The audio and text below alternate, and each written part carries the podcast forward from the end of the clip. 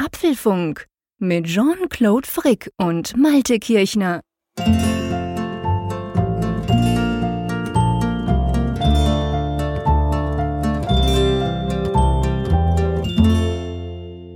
Herzlich willkommen zum Apfelfunk, zur zweiten Ausgabe des Apfelfunk Podcasts von mir, vom Jean-Claude Frick und vom Malte Kirchner, der mit mir zusammengeschaltet ist heute. Malte, ähm, wir sind ziemlich platt, oder? Ja, da, da sagst du was. Wir sind wirklich platt. Beim letzten Mal, da hatte ich noch so das Gefühl, naja, schön, wenn ein paar Hörer äh, mal reinhören würden in den Apfelfunk. Das wäre ja großartig. Und was dann kam, das war total überraschend. Äh, bei den iTunes-Charts dann in den Top Ten tagelang dabei. Äh, ganz viel Feedback, ganz viel Zuspruch, also wirklich großartig. Äh, also ich muss sagen, die, die Nerven flattern bei dieser Ausgabe noch viel mehr als beim ersten Mal. Genau, wir haben ja noch so gedacht, wir machen das unter Ausschluss der Öffentlichkeit, weil es uns Spaß macht, weil wir es gerne machen und weil wir finden, das Thema ist wichtig. Und dann haben wir wirklich Tausende und Abertausende von Downloads von Hörern gehabt, ganz viele Abonnenten und vor allem eben, du hast es gesagt, wir waren in der iTunes-Kategorie Technologie tagelang Number One und in der General-Kategorie sogar in den Top Ten. Und das hat mich also echt verblüfft. Nicht, weil wir denken, dass uns das niemand interessiert, so gar nicht, aber wir dachten halt schon, das dauert natürlich natürlich ein paar Monate, bis sich das so ein bisschen rumspricht. Und das war wirklich eine ganz tolle Erfahrung, die, du hast recht, Malte, mich auch ein bisschen nervös macht. Also ich bin immer ein bisschen nervös, wenn wir quasi on air gehen, sei das beim Geek Week ähm, oder eben hier beim Apfelfunk. Aber in dem Fall, ähm, ja, wir dachten so, wir fangen mal ganz langsam an, so ein bisschen unter Ausschluss der Öffentlichkeit. Ist natürlich Quatsch, ein Podcast ist niemals unter Ausschluss der Öffentlichkeit, aber sagen wir mal, wir haben damit gerechnet, vielleicht den ein oder anderen Hörer zu haben. Und jetzt sind schon ganz, ganz viele. Und die wollen wir natürlich auf keinen Fall verlieren. Und es ist auch nicht nicht so, dass wir jetzt hier die Champagnerkorken knallen lassen nach der ersten Ausgabe. Im Gegenteil, wir nehmen das als Verpflichtung, gell Malte? Ja, auf jeden Fall. Das nehmen wir als Verpflichtung. Und wir wollen natürlich auch den Erwartungen gerecht werden, die jetzt damit verbunden werden. Und freuen uns natürlich auch weiterhin, wenn wir Feedback bekommen, wo wir dann so ein bisschen hören, ob das denn auch so dann eben ganz gut ankommt, wo Verbesserungspotenzial ist. Wir haben ja, wenn ich das kurz erwähnen darf, ja auch schon ein besseres Logo bekommen. Also da haben ja schon einige Hörer gesagt, das Logo geht ja gar nicht. Jean-Claude hatte mich da ja über den Klee gelobt, aber so eine große grafische Leistung war das eigentlich gar nicht. naja, du hättest mein Logo sehen sollen, welches ich versucht habe. Das habe ich gar niemandem gezeigt. ja, und äh, dann hat uns Hörer Thomas, äh, Thomas Hormann, der hat uns ein viel besseres Logo äh, entwickelt, was so bisschen so aussieht, also auch wie das, was ich gemacht hatte, aber natürlich deutlich besser und das haben wir jetzt schon mal eingesetzt. Wir haben auch noch weitere Logos zur Auswahl bekommen. Ich muss sagen, es war wirklich die Qual der Wahl, weil da waren wirklich ganz große, ganz großartige Vorschläge dabei dabei. Ja, genau. Also zum Beispiel der Sebastian Kuss hat auch was ganz, ganz Tolles gemacht. Der Sebastian ist ja der liebe Mensch, der unsere Geek Week Seite vor ein paar Monaten komplett neu gestaltet hat. Ein echter Freak, der es im Griff hat. Auch der hat uns völlig ungefragt ein ganz neues Logo geschickt. Wir haben uns dann für ein anderes entschieden, welches doch ein bisschen näher an dem Ursprungs, ich sag mal, dem Malte-Logo war. Aber auf jeden Fall, also das ist schon klasse. Ich muss wirklich sagen, es hat mich enorm gefreut, dass einfach von euch, von unserer Hörerschaft plötzlich da schon Vorschläge kamen, ein Logo, Leute haben sich hingesetzt, haben etwas zusammengebaut, uns das geschickt. Also echt, das finde ich echt geil. Ich kann es nicht anders sagen. Das ist ganz, ganz klasse. Und wie gesagt, wir nehmen uns das sehr zu Herzen. Wir geben uns Mühe, das so spannend wie möglich zu halten. Und vor allem, das war auch schon eine Frage, die kam, die kann man vielleicht gleich vorwegnehmen. Wir haben ja gesagt, wir machen das alle zwei Wochen und wir werden das wenn immer möglich, alle zwei Wochen am Mittwoch jeweils aufnehmen. Das heißt ungefähr am Donnerstag plus minus wird diese jeweilige Folge dann live gehen, so dass da auch ein bisschen ein Rhythmus reinkommt. Genau, das ist unser Plan. Und natürlich, äh, wenn mal ein Apple-Event ist, wenn was ganz Besonderes ist, dann Jean-Claude, dann wollen wir ja auch dann durchaus mal eine Sonderausgabe machen, wenn das möglich ist, so dass wir dann auf, auf die Fall. Entwicklung auch ganz aktuell eingehen können und dann ein, eine erste Einschätzung abgeben können. Genau, ja klar. Also das auf jeden Fall. Das nächste Apple-Event steht ja eigentlich schon vor der Tür. Der 15. März wird immer wieder äh, angesprochen, dass man da das neue kleine, in Anführungszeichen, iPhone sehen soll, das überarbeitete iPad. Wir haben letztes Mal drüber gesprochen angesprochen. Also da werden wir dann schauen, dass wir was machen können drumrum. Aber ja, lass uns doch gleich mal mit dem Feedback einsteigen, weil auch da, wir waren schon fast ein bisschen überwältigt, weil wir haben echt viele Mails von euch bekommen und Tweets und Facebook-Posts auf unserer Facebook-Seite. Ihr habt uns angefeuert, gesagt, hey cool, da haben wir echt drauf gewartet, toll, dass es das jetzt gibt. Und ähm, ich würde sagen, wir fangen gleich mal mit dem Philipp Heusen an. Der hat uns nämlich was Inhaltliches geschickt, gell, Malte? Genau, äh, Philipp hat uns geschrieben, äh, dass das große Manko bei der Apple Watch seiner Ansicht nach darin äh, liegt, dass man sie äh, nicht autark nutzen kann. Und äh, dass, wenn er zum Beispiel joggen geht, dass er dann das iPhone mitnehmen muss, um dann Rantastik dann äh, nicht nur zum Schritte zählen einzusetzen, sondern auch äh, für das Joggen einzusetzen. Und ja, das äh, ist halt dann noch so ein bisschen das Problem bei der Apple Watch. Ja, ganz klar. Also ich muss sagen, bei mir persönlich, ich brauche sie auch zum Sport oder so ein bisschen zum Joggen. Und mich stört das nicht, weil ich sowieso immer mit Musik unterwegs bin und die habe ich auf meinem iPhone. Das wäre theoretisch möglich, ja ein paar Songs auch auf die Apple Watch zu speichern. Aber darum stört mich das nicht so. Aber es stimmt schon, im Vergleich mit den ganz klassischen Sportuhren, die ja GPS-Chips drin haben und die wirklich ganz autark auch laufen können, wo man dann vielleicht am Ende des Trips das Ganze einfach noch auf dem PC überträgt und so, das fehlt der Apple Watch und eventuell, wir werden sehen, vielleicht dieses Jahr äh, wird gerade in dem Bereich noch was kommen. Dann hat uns der Patrick ja auch noch geschrieben. Der Patrick hat eine ganz interessante Info gesagt. Er hat gesagt, hey, ich hätte einen Themenvorschlag, gerade weil Jean-Claude ja gerne auch Google-Dienste nutzt. Wie nutzt ihr die verschiedenen Google-Dienste? Also Mail, Drive, Google Now, die Inbox, denn auf euren iOS und OS X-Geräten und wie holt man zum Beispiel aus Google Now am meisten raus? Ganz eine spannende Frage, Patrick. Ich denke, wir nehmen uns das vor. Wir werden das auf jeden Fall in einer der nächsten Apfelfunkfolgen äh, thematisieren, wie wir das denn so mit Google halten. Genau. Und dann haben wir von Marco eine Nachricht bekommen. Er lobt uns. Ihr habt die Lücke, die mir gefehlt hat, gefüllt, kritisch, objektiv und nicht ein Fanboy-Gelaber wie anderswo. Also ein ganz großes Kompliment, was nämlich auch genau dem entspricht, was unser Anspruch ist beim Apfelfunk.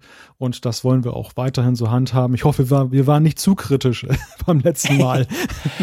na, ich glaube, wir sind halt einfach kritisch. Wir haben es ja letztes Mal gesagt. Wir sind beides Journalisten. Da ist man sich natürlich gewöhnt, immer ganz kritisch nachzufragen. Und wir, ich glaube, wir ziehen das das durch. Wir verhehlen ja nicht, dass wir sehr gerne mit Apple-Produkten arbeiten. Drum gibt's ja überhaupt diesen monothematischen Apfelfunk-Podcast. Aber das heißt nicht, dass wir deswegen nicht kritisch sind. Und ich finde, dort, wo man den Finger drauflegen sollte, werden wir das sicher auch tun. Umgekehrt kann ich euch schon versprechen, wenn mich dann mal so ein Apple-Device echt begeistert, und das passiert immer wieder, dann werde ich das auch ganz klar so sagen. Ich bin sehr begeisterungsfähig und ich freue mich dann auch immer über solche Sachen. Also von dem her, ich denke, da kommt beides nicht zu kurz. Der Thomas hat uns auch noch geschrieben. Er schreibt, Hallo, ich habe den Podcast angemacht und dann diese Stimme, die kennst du doch schon von woanders her. Und der Name Malte, den habe ich doch auch schon mal gehört. Ich hatte es dann aber schon raus, bevor du das Rätsel selbst für mich gelöst hast. Ja, Malte, gell? Der kennt dich vom anderen Podcast. Genau, vom Trackcast, den wir ja dann etwas später erwähnt hatten. Ja, ich freue mich natürlich, dass auch vom Trackcast der ein oder andere Hörer hier rübergefunden hat. Und äh, ich meine, die meisten Fans hat ja Jean-Claude mitgebracht von der Geek Week. Und insofern ist es dann schön, auch ein paar eigene Stammhörer dabei zu haben. Es spielt doch keine Rolle, wer woher kommt. Hauptsache, Sie hören uns zu und Hauptsache, ihr habt Freude daran. Ähm, der Mathis hat auch noch was geschrieben, gell, Malte? Genau, und er hat eine Frage. Es geht um Nightshift. Da möchte ich vielleicht noch kurz erwähnen, dass ich mittlerweile auch die Beta mir installiert habe. Und beim letzten Mal war ich ja ein bisschen skeptisch in Sachen Nightshift. Ähm, mhm. Mittlerweile habe ich das schon eingestellt, dass es automatisch mit Sonnenuntergang und Sonnenaufgang Praktisch, sich einschaltet. Gell? Also ja, ist wirklich eine großartige Funktion. Ist wirklich äh, sehr angenehm. Und ich habe übrigens auch äh, noch festgestellt, das hatten wir uns beim letzten Mal auch gefragt, wie ist das eigentlich, wenn man Videos betrachtet? Also ich glaube, da gibt er die Farben weiterhin authentisch wieder. Ich hatte echt auch das Gefühl, weil du, du hast recht, wir haben letztes Mal drüber gesprochen und ich habe dann ein paar Tage später ein paar YouTube-Videos angeschaut und hatte auch den Eindruck, dass er da den Screen anders darstellt, als er das zum Beispiel macht, wenn man Text liest oder Twitter offen hat oder so. Ich glaube, der schaltet dann um, weil es wahrscheinlich doch etwas merkwürdig aussehen würde. Ja, ich denke, also gerade bei diesen Gelbtönen. Auf jeden Fall, Mattes äh, stellt die Frage und der Anlass war unsere Nightshift-Diskussion, ähm, ob wir denn auch über den Bereich Jailbreak äh, berichten wollen. Also was ist mit aktuellen Infos? Wo sind da möglicherweise Probleme? Er nutzt den Jailbreak unter anderem wegen Flux. Das ist äh, im Prinzip dasselbe wie Nightshift, das schon aber seit mehreren Jahren existiert und äh, wo, wie er sagt, Apple sich so ein bisschen äh, bedient hat. genau. Ja, also ich, ganz ehrlich gesagt, ich bin da etwas unsicher und das liegt ganz einfach dran, weil ich schon seit Jahren kein iPhone mehr gejailbreakt habe. Ganz am Anfang, klar, mein erstes iPhone war das amerikanische, das, das urerste iPhone mit der Metallrückseite. Das musste man ja jailbreaken, weil es sonst nur mit AT&T ähm, SIM-Karten lief. Das habe ich gemacht damals, das war noch ziemlich abenteuerlich, so kam es mir jedenfalls vor.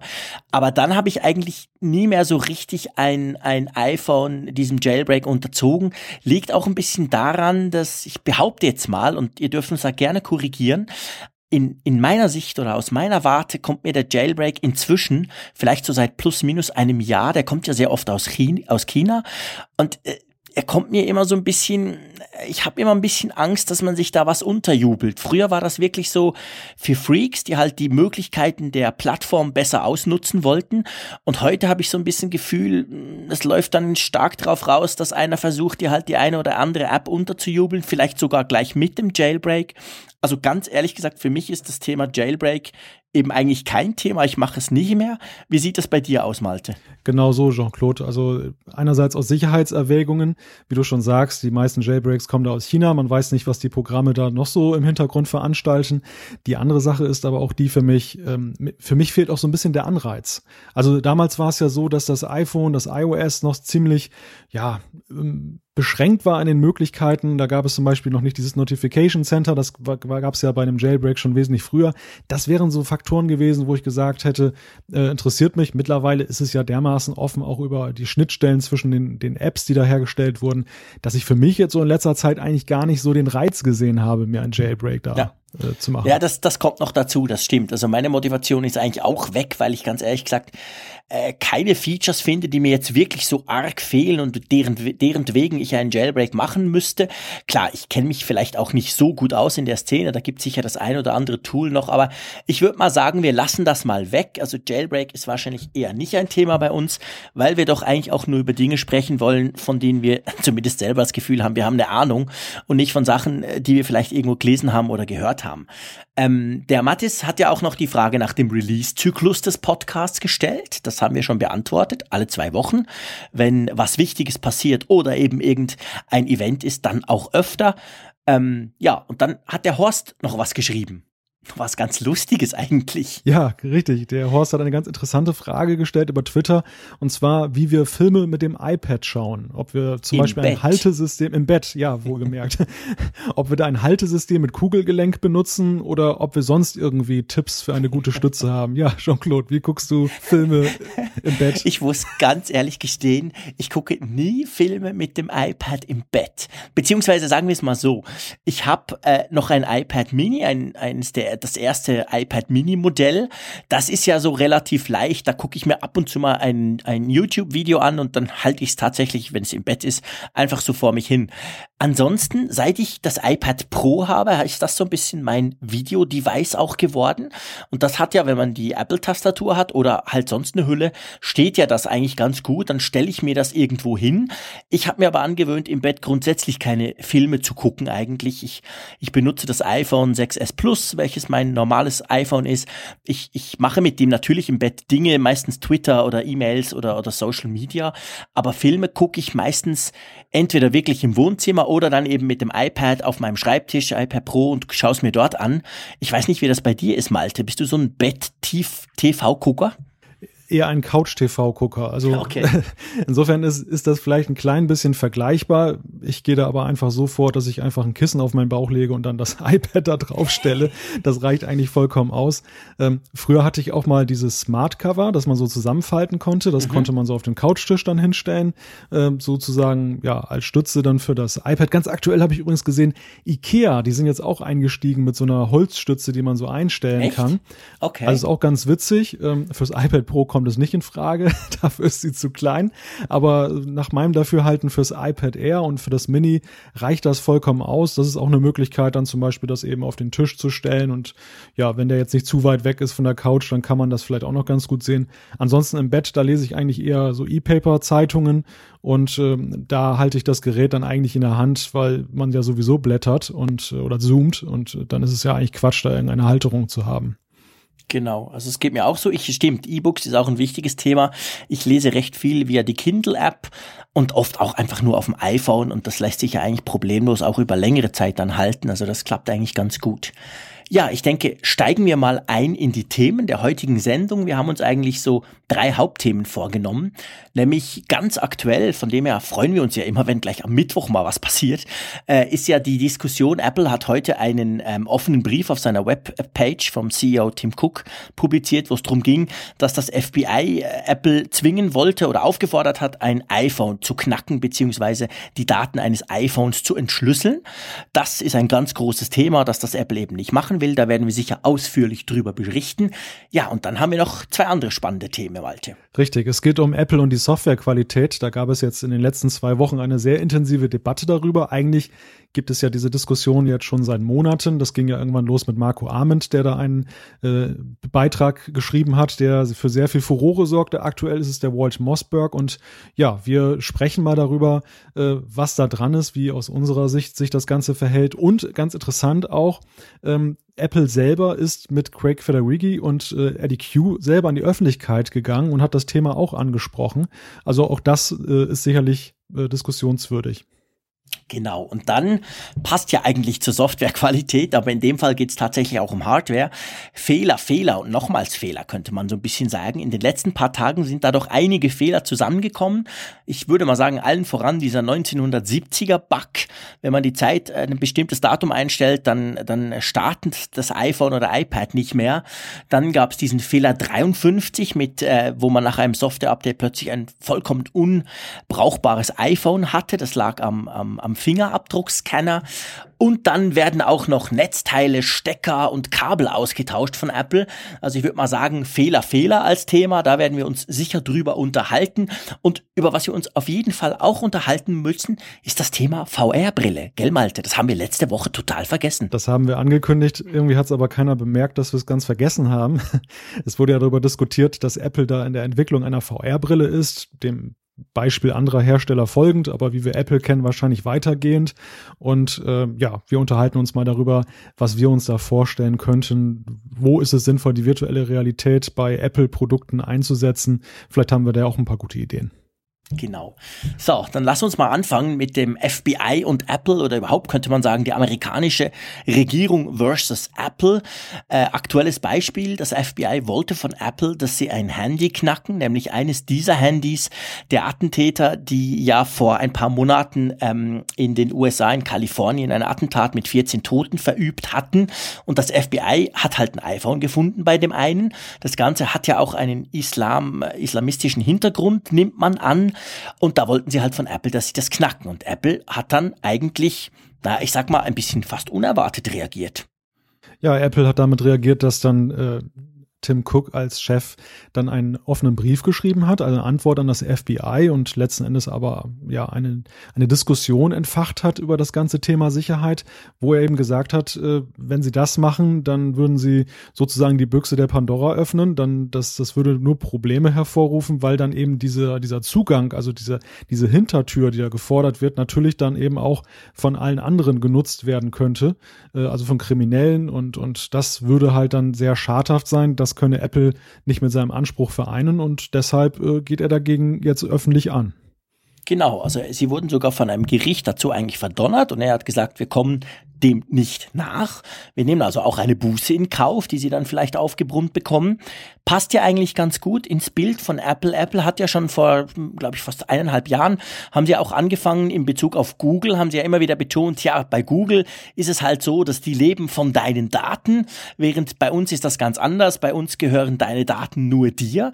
Letztendlich stimmt das ja auch. Apple lebt von der Hardware. Sie verkaufen viele verschiedene Geräte und dann gibt Software-Services rundrum, die sind meistens sogar gratis, aber Apple hat es quasi nicht nötig, mit diesen Diensten Geld zu verdienen und sie haben auch immer ganz klar sich so ein bisschen gegen Google positioniert, was den Datenschutz anbelangt. Und dieses Beispiel zeigt eigentlich, Apple nimmt das Thema Datenschutz sehr ernst. Ja, und äh, ich würde sogar sagen, äh, interessant ist daran, dass es ja augenscheinlich wirklich, also die, durch, dadurch, dass das FBI das gefordert hat, dass Apple da tätig wird, dass sie, sie sollen ja eine spezielle iOS-Version entwickeln, die dann da eingespielt wird auf das Gerät, um dann letzten Endes dann die ganzen Schutzmechanismen, die Codeingabe, ähm, das Löschen nach zehn erfolglosen Versuchen äh, und alles weitere abzuschalten. Und für mich ist eigentlich so die positive Botschaft, ich weiß nicht, wie du das siehst, Jean-Claude, ähm, dass augenscheinlich das ja wirklich sichere Mechanismen waren. Also dass jetzt die, dass es die Behörden tatsächlich auch, auch nicht schon irgendwie ein anderes Hintertürchen ja. gefunden haben, um das auszuhebeln. Das hätte ich jetzt ehrlich gesagt, das hat mich überrascht, das hätte ich jetzt nicht gedacht.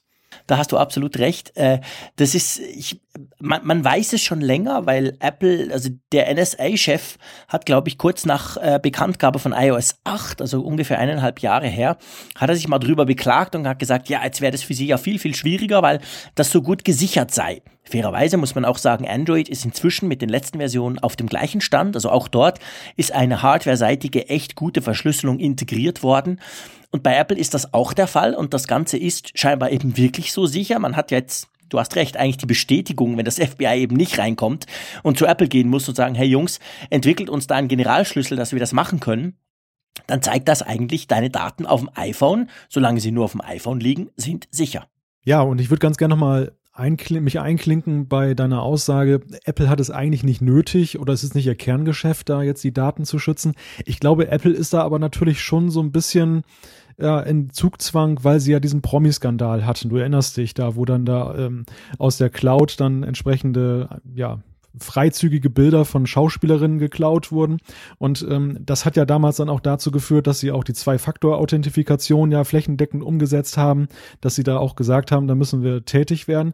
Und ich, ich also für mich ist das so ein bisschen jetzt auch Ausdruck eben dieses Ansinns, dass sie eben sagen, äh, Sicherheit ist ein ganz wichtiges Thema, Verschlüsselung, Datenschutz ähm, und dass sie deshalb auch gleich an die Öffentlichkeit gehen, weil das Schlimmste, was ja passieren könnte, wäre auch aus Sicht von Apple, wenn das jetzt hintenrum irgendwie bekannt wird, dass sie da mit dem FBI dann ja, diese klar. Gerichtsanordnung bekommen haben. Das wäre Killer. Ja, und, und ich glaube, also ich weiß nicht, wie dir das geht, aber für mich ist es auch so oder so, egal was dabei jetzt herauskommt, also ob die Behörden sich durchsetzen, oder ob Apple da obsiegt. Äh, es ist ein PR-Coup für Apple, dass sie diesen, mit diesem äh, offenen Brief so an die Öffentlichkeit Natürlich. gegangen sind. Das ist perfekt. Also ich meine, dass du hinstehst und sagst, hey, wir beugen uns nicht äh, einer, einer Verfügung eines Gerichts, wir, wir, wir lassen das FBI auflaufen, weil uns die Daten unserer Kunden wichtiger sind. Das ist natürlich ein fantastischer PR-Coup, egal wie viel sie Buße aufbekommen, äh, das hat sich schon gelohnt, das ist keine Frage. Und du hast mich vielleicht falsch verstanden. Ich, will, ich wollte vorhin nicht sagen, dass es Apple nicht nötig hat, die, die, die, die Daten zu schützen. Im Gegenteil, sondern Apple hat es halt nicht nötig, mit den Daten Geld zu verdienen, wie das bei Google der Fall ist. Sprich, die müssen die Daten nicht analysieren und darum können sie sie natürlich auch so verschlüsseln, dass sie selber gar nicht drankommen. Wir erinnern uns zum Beispiel Gmail, ein herrlicher E-Mail-Dienst, den ich jeden Tag nutze, aber die müssen ja meine E-Mails lesen, damit sie mir entsprechende Werbung anzeigen können. Also das heißt, Google kann meine E-Mails lesen. Das heißt, es wäre nicht mehr so schwierig für die für die Strafverfolgungsbehörden, zum Beispiel Google zu zwingen, zu sagen, rück mal so eine E-Mail raus. Bei Apple ist es tatsächlich so, dass sie die ganzen Sachen so weit verschlüsseln, dass sie selber gar nicht mehr drankommen. Darum können sie auch mit gutem Gewissen sagen, hey, wir A wollen nicht, aber B wir können gar nicht. Es gibt keinen Master Key und ähm, das ist natürlich eine ganz starke Position. Und ich denke, das passt genau in die Strategie von Apple, weil sie schon seit ein paar Jahren das betonen, dass ihnen das eben wichtig ist, dass sie das machen wollen. Mit iOS 8 haben sie es auf dem Software-Level dann quasi eingeführt. Und ähm, du hast schon recht, das ist natürlich, da wird jetzt extrem groß drüber gesprochen, fast weltweit, aber das ist ein ganz toller PRQ eigentlich für Apple. Nicht zu vergessen, dass ja das Thema Daten auch für, für Apple immer wichtiger wird. Also wenn wir uns mal anschauen, diese Funktionen, ähm, die dazu dienen, dass letzten Endes dann das System ja auch dann vorhersagt, was man, was einen interessieren könnte, wo der, der nächste Weg hingeht. Das alles basiert ja letztendlich auf den Nutzerdaten, die gespeichert Natürlich, werden. Natürlich, klar. Und äh, ich sag mal, die größte Befürchtung, die, die man als Hersteller wie Apple, aber auch Google haben könnte, ist ja, es ist ja nicht so, dass die Leute klein beigeben. Wenn jetzt die, die US-Behörden sich durchsetzen und ähm, das wird da geknackt, ich weiß dann also, mein iPhone ist nicht mehr sicher, dann suche ich mir entweder, also im ganz krassen Fall ein anderes Gerät, aber ich möchte eigentlich beim iPhone bleiben, also suche ich mir entsprechende Apps und Möglichkeiten, äh, Verschlüsselung herzustellen, genau. ohne oder unter Umgehung der USA. Und das wäre das Schlimmste, was, was Apple passieren könnte. Klar. Das weiß natürlich Apple auch. Also ich meine, das müssen wir uns bewusst sein. Da geht es nicht nur drum, um äh, dass man gut dasteht, sondern es geht letztendlich knallhart ums Geschäft. Genau, das weiß Apple. Also, dass sie da, wenn sie da verlieren, wenn das rauskommt oder wenn sie da eben irgendwie kuschen, dann werden erstens wahrscheinlich ein paar Millionen iPhones weniger verkauft und zweitens werden sich die Leute eben dann anderen Diensten zuwenden. Das will natürlich Apple nicht. Also das ist schon ganz klar. Das ist natürlich eine Strategie, die, die, die passt, die, die sieht gut aus, die gefällt mir persönlich natürlich auch sehr gut, aber es ist natürlich auch knallhartes Geschäft, Geschäftsdenken da hinten dran. Das ist ja auch legitim, das macht ja auch Sinn. Und ich finde auch, also ähm, man weiß, wenn, gerade wenn man weiß, wie die, wie die Geheimdienste ja mit solchen Daten überhaupt umgehen und wie sie ja lückenlos alles versuchen zu greifen, was man sich nur greifen kann, egal ob jetzt jemand verdächtig ist oder nicht, dann ist das eigentlich ein guter Kontrapunkt, dass Apple da jetzt versucht, was dagegen anzusetzen hinzusetzen, zu sagen, hey, bei uns sind die Daten sicher, die sind verschlüsselt, wir können selber nicht drauf. Ähm, ja, that's it, geht wieder nach Hause quasi. Und das ist eigentlich eine ganz schöne Sache. Ja, und gleichwohl eine Debatte, die ja auch sehr kontrovers geführt wird und ich denke auch in der nächsten Zeit noch ähm, für Kontroversen sorgt. Weil auf der einen Seite ist es ja so, wie du sagst, Jean-Claude, auf der anderen Seite ist es aber auch so, wir haben ja momentan so zwei Extreme. Wir haben auf der einen Seite diese nachrichtlich, nachrichtendienstliche Komponente, ähm, wo man ja befürchten muss, dass ja jede Information, die man irgendwo speichert oder durch die, durchs Internet sendet, dann auf irgendeinem NSA-Server landet. Und auf der anderen Seite haben wir auch eine relativ krasse terroristische Entwicklung momentan. Und ähm, das ist natürlich so der, der, die Argumentation dann der Behörden, die dann sagen, ähm, zum Beispiel auch Wohnraum ist ja auch heilig, aber trotzdem kann zum Beispiel ein Staatsanwalt bei einem konkreten Verdacht eben ja auch eine Hausdurchsuchung an, äh, über ein Gericht Klar. anordnen lassen.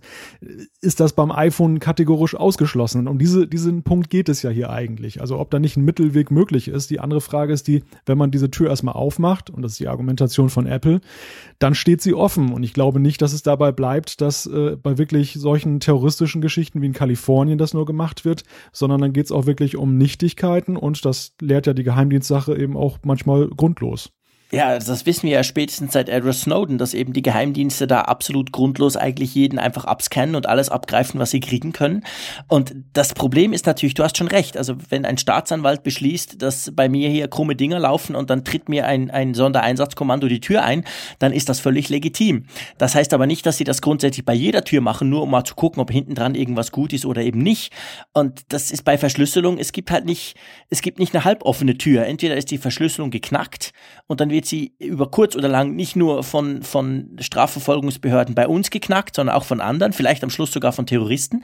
Oder eben, es bleibt dicht. Also es gibt da nicht wahnsinnig viel Spielraum. Und auf der anderen Seite weiß man ja auch, also es, es, gibt, ja es gibt ja einige große Experten, die schon früher gesagt haben, zum Beispiel der Erfinder von PGP, der hat einfach gesagt, entweder wenn du Verschlüsselung ähm, verbietest, werden am Schluss nur noch die bösen Jungs verschlüsseln weil die Terroristen oder die, die Gauner, die werden kein Problem haben, äh, sichere Verschlüsselung einzusetzen. Das machen sie jetzt schon, werden sie auch später machen, aber du und ich können dann vielleicht nicht mehr, gar, weil wir an diese Technologien gar nicht mehr rankommen, ohne uns zum Beispiel strafbar zu machen. Also das kann ja auch nicht der Weg sein. Drum muss ich ganz ehrlich sagen, plädiere ich da eigentlich für ein hartes Vorgehen von Seiten der Hersteller, dass sie da wirklich auch Paroli bieten, diesem Druck halt auch standhalten können, weil sonst bin ich überzeugt, wird es mal ganz böse enden mit unseren Daten.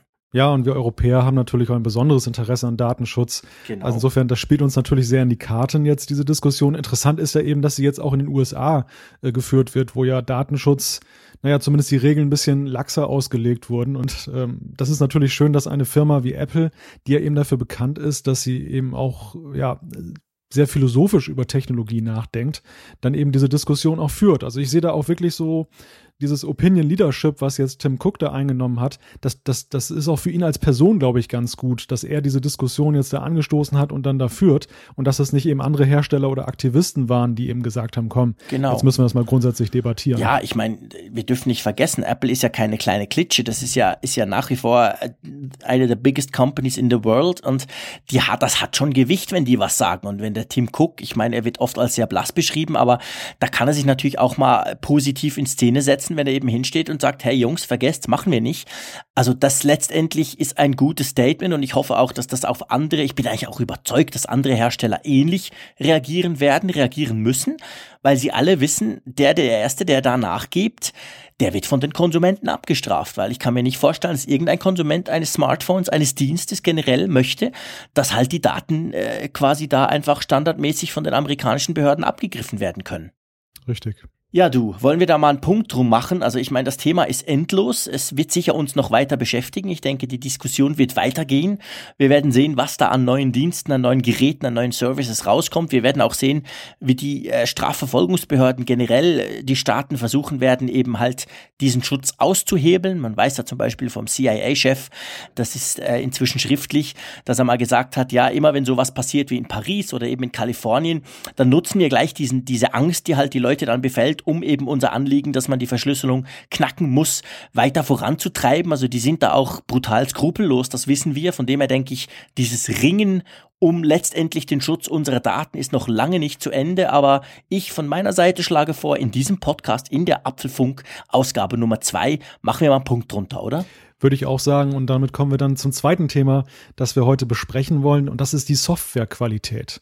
Die Softwarequalität von Apple, die ist ja schon seit einiger Zeit in aller Munde. Es gab diesen Beitrag von Marco Arment, der ja nun äh, der Entwickler von Instapaper ist und einiges mehr ja auch gemacht hat, ähm, der im Januar 2015 schon gesagt hat, dass da Apple augenscheinlich so ein bisschen in der Software seinen eigenen Standards hinterherhinkt. Das hatte damals für ein gewaltiges Echo gesorgt, aber es ist dann wieder ein bisschen ruhiger geworden. Jetzt aktuell aktuell im Februar 2016, also in diesem Monat, hat Walt Mossberg, der ja nun auch ein sehr bekannter Kolumnist ist, das Thema auch in einer Kolumne aufgegriffen.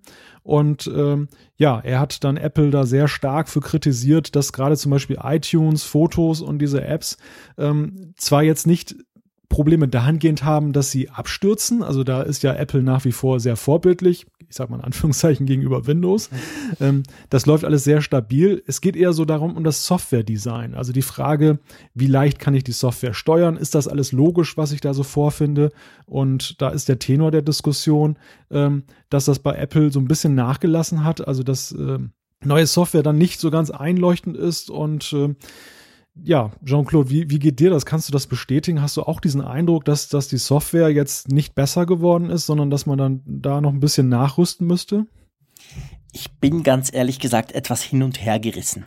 Also ähm, man muss wissen, der Marco Arment, als er das geschrieben hat, Januar äh, 2015, also ist ein gutes Jahr her, da war ja iOS 8 gerade zwei, zweieinhalb Monate alt, hatte aber auch schon ungefähr vier Service Releases hinter sich. Also iOS 8 damals ist ja unglaublich schlecht gestartet. Da gab es so viele Bugfixes jetzt im Betriebssystem selber. Bei iOS 9 dieses Jahr war es eigentlich viel besser. Auch da sind wir zwar inzwischen schon bei 9.2.1, aber ähm, was ich aber, was mir tatsächlich auffällt, ist wirklich, dass die Software selber komplexer wird. Ich sag's mal so. Und da bin ich genau hin und her gerissen. Und zwar bin ich hin und her gerissen, ähm, auf der einen Seite die Leute wie der Walt Mossberg in diesem Fall, die eben sagen, hey, Apple hat's nicht mehr im Griff, um es ein bisschen vereinfacht zu sagen, uns einfache, benutzerfreundliche Software zu geben.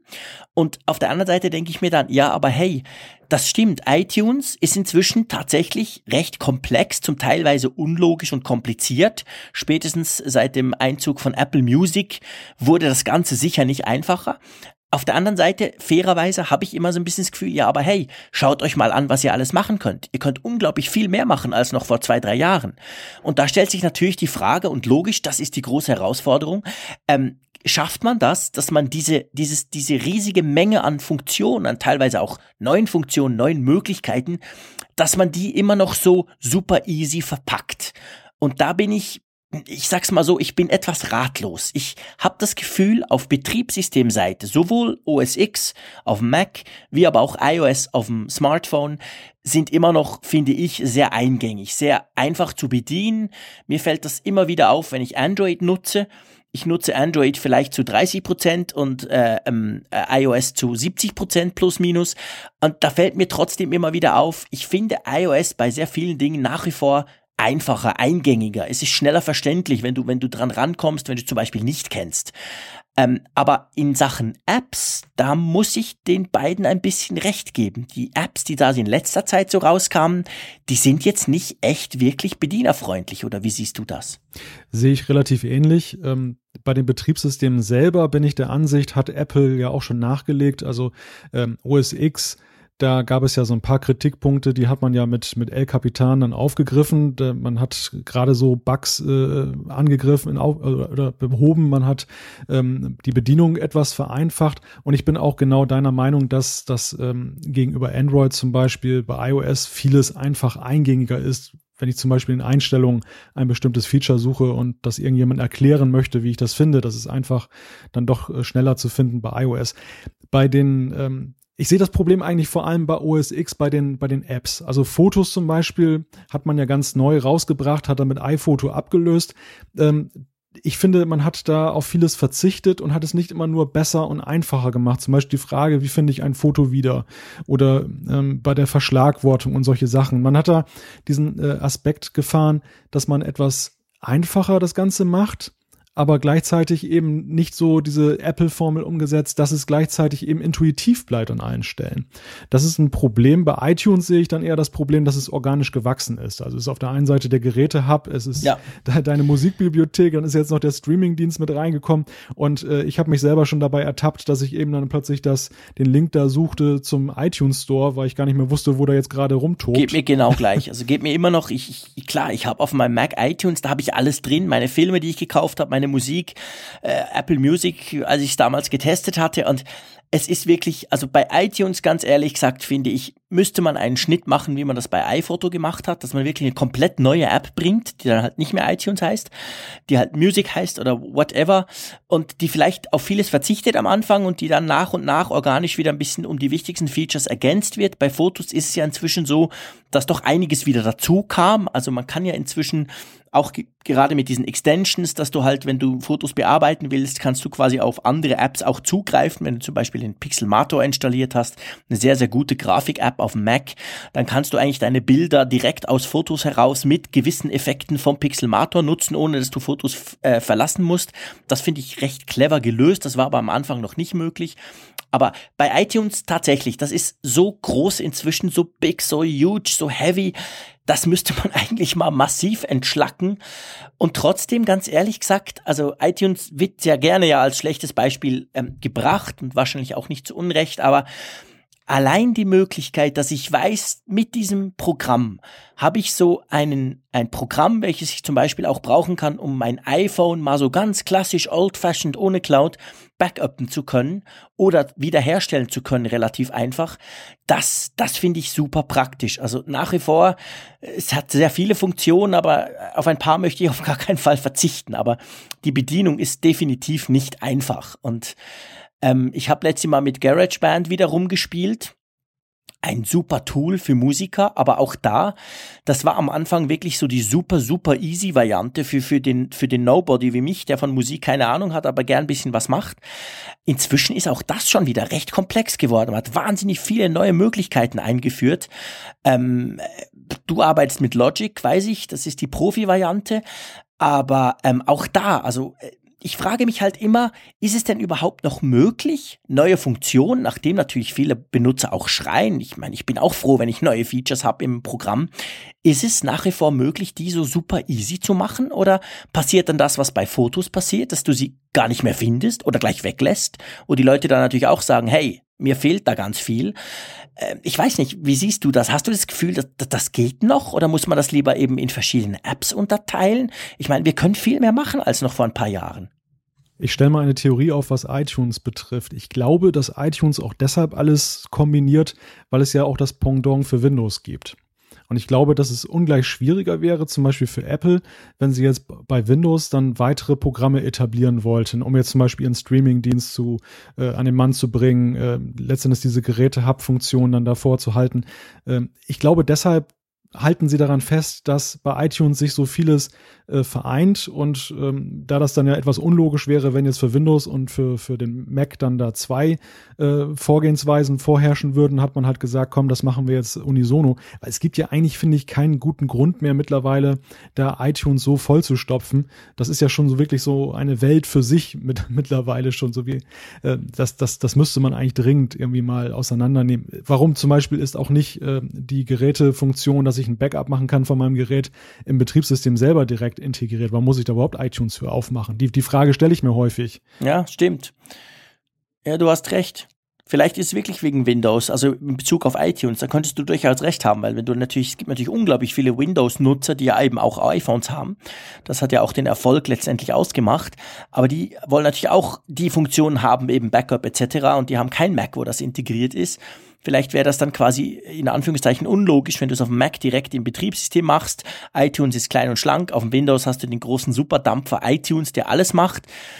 Ja, unter Umständen hast du recht. Oder eben halt zwei Apps, dass man eine iPhone-App macht. Für Windows und für OS X, wo du all deine iPhone-Sachen verwalten kannst, deine Apps, deine Homescreens, deine Backups. Und dann wäre das schon mal raus aus dem iTunes zum Beispiel. Warum nicht? Ja, aber dann hast du eben das Problem bei Windows, dass du eben die Leute dazu bringen musst, diese Software dann extra herunterzuladen. Bei, bei OS X lieferst du, sie, lieferst du sie als Default damit aus, das ist kein Problem, da kannst du das ruhig splitten, aber bei Windows ist es ja dann doch eher so, da muss den, den äh, Nutzer musst du ja fast stimmt. dazu tragen. Ja, das stimmt, aber iTunes müssen sie ja auch laden. Also ich meine, wenn du ein iPhone kaufst, musst du dir auch zuerst mal iTunes laden. Mhm. Ähm, also früher war das so, da konntest du ja das iPhone noch gar nicht aktivieren ohne iTunes, da musstest du tatsächlich auf dem Windows zuerst mal iTunes runterladen runterladen. Heute geht das theoretisch ja alles auch auf dem iPhone direkt.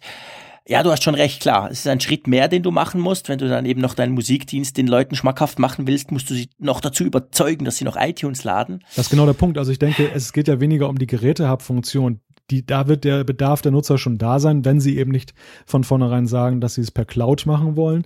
Ähm, aber ich glaube, gerade beim Streamingdienst, da konkurriert ja Apple eben auch zum Beispiel mit Spotify und anderen da müssen sie natürlich, oder da ist es einfach besser und einfacher für dich als Hersteller, wenn du jetzt über eine vorhandene Software an die Nutzer herangehen kannst, als wenn du erstmal werben musst, so, jetzt musst du erstmal da, was weiß ich, wie viele Megabyte runterladen und installieren und das dauert wieder und dann äh, kommt das ganze Prozedere ja mit Eintragen, Login und so weiter und so fort. Mhm.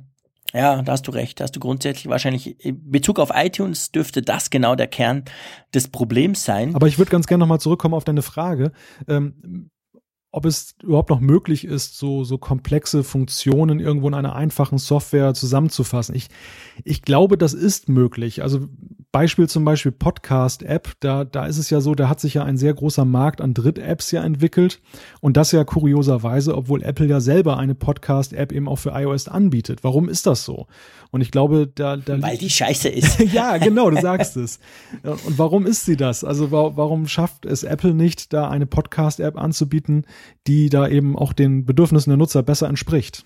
Du hast völlig recht. Also du hast natürlich total recht. Diese Frage, ich habe sie gestellt in vollem Ernst, aber während du so sprichst und vor allem während ich auf die äh, Leiste meines Macs, während ich auf das Dock meines Macs gucke, der da, der da hinter meinem Mikrofon läuft, dann, dann, dann sehe, du hast völlig recht. Es ist möglich, ganz komplexe Sachen sehr elegant zu machen. Aktuelles Beispiel zum Beispiel Airmail. Airmail ist eine App, die gibt's für iOS und für macOS. Eine, ist eine E-Mail-App eigentlich.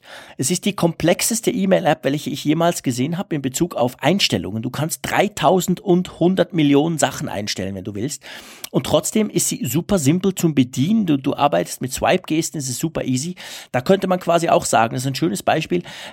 E-Mail kann recht komplex sein, wenn man eben halt ein bisschen mehr will als nur antworten oder löschen, sondern archivieren, Wiedervorlage etc. Man kann es aber ganz elegant lösen. Apple Mail hat das nicht geschafft. Apple Mail funktioniert und läuft, hat recht wenige Features, ist aber auch nicht so wahnsinnig intuitiv zum Bedienen. Andere machen das besser. Spark wäre noch ein Beispiel auf, auf dem iPhone zum Beispiel.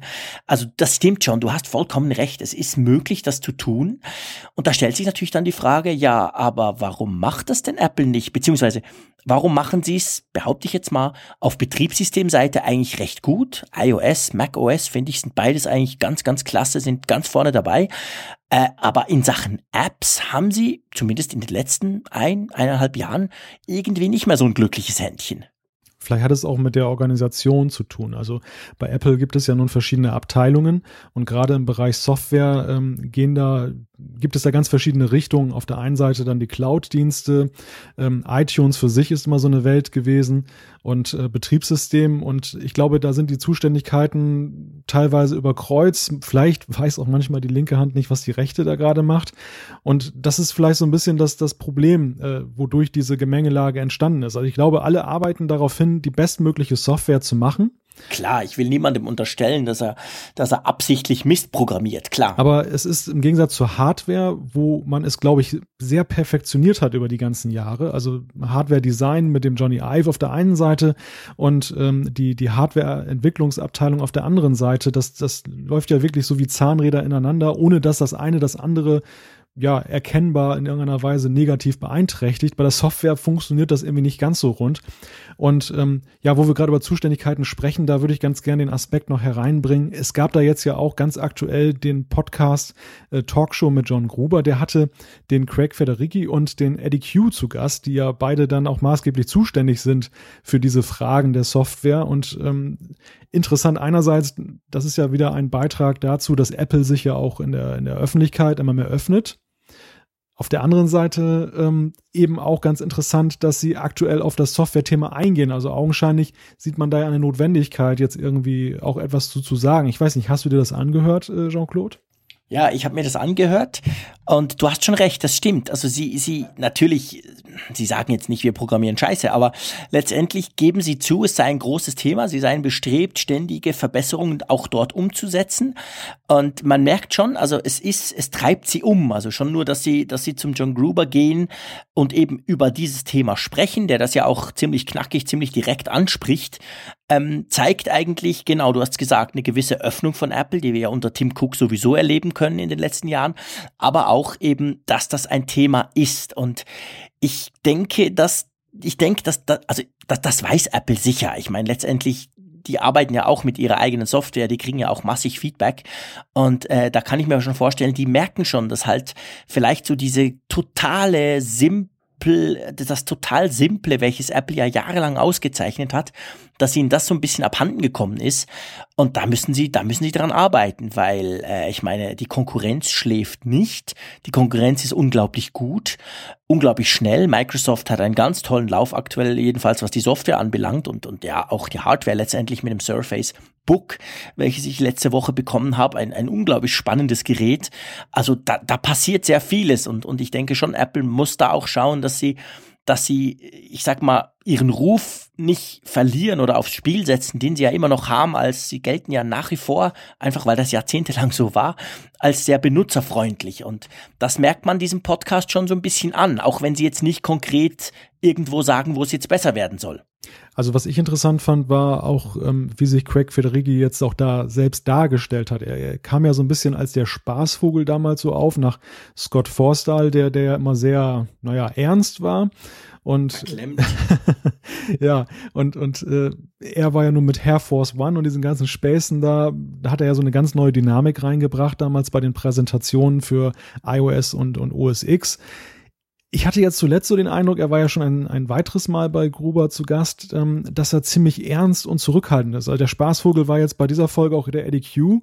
Ähm, ähm, Federici ist eigentlich sehr ernst bei der ganzen Sache. Beim letzten Mal hatte er ja, glaube ich, über Swift gesprochen. Ähm, vielleicht, ich meine, das ist eine Vermutung, entweder will er sein Image so ein bisschen polieren, dass, dass jetzt die, die ähm, Kunden auch merken, äh, über Software wird nicht nur gelacht, das wird auch ernst genommen. Vielleicht liegt es aber auch so ein bisschen daran, dass er jetzt auch so ein bisschen unter Druck gerät, weil Forstall war ja, ist ja damals auch sehr unter Druck geraten wegen vergleichsweisweise nichtigerer Sachen. Äh, da ging es auch ja, um die Softwarequalität mit Maps und diesen ganzen Der flog raus deswegen. Also der wurde ja dann eigentlich ge gecancelt sozusagen oder entlassen. Und du hast schon recht, ja klar. Also ich, ich denke schon, der, der, der, ähm, der Craig Federighi ist sich das sicher bewusst.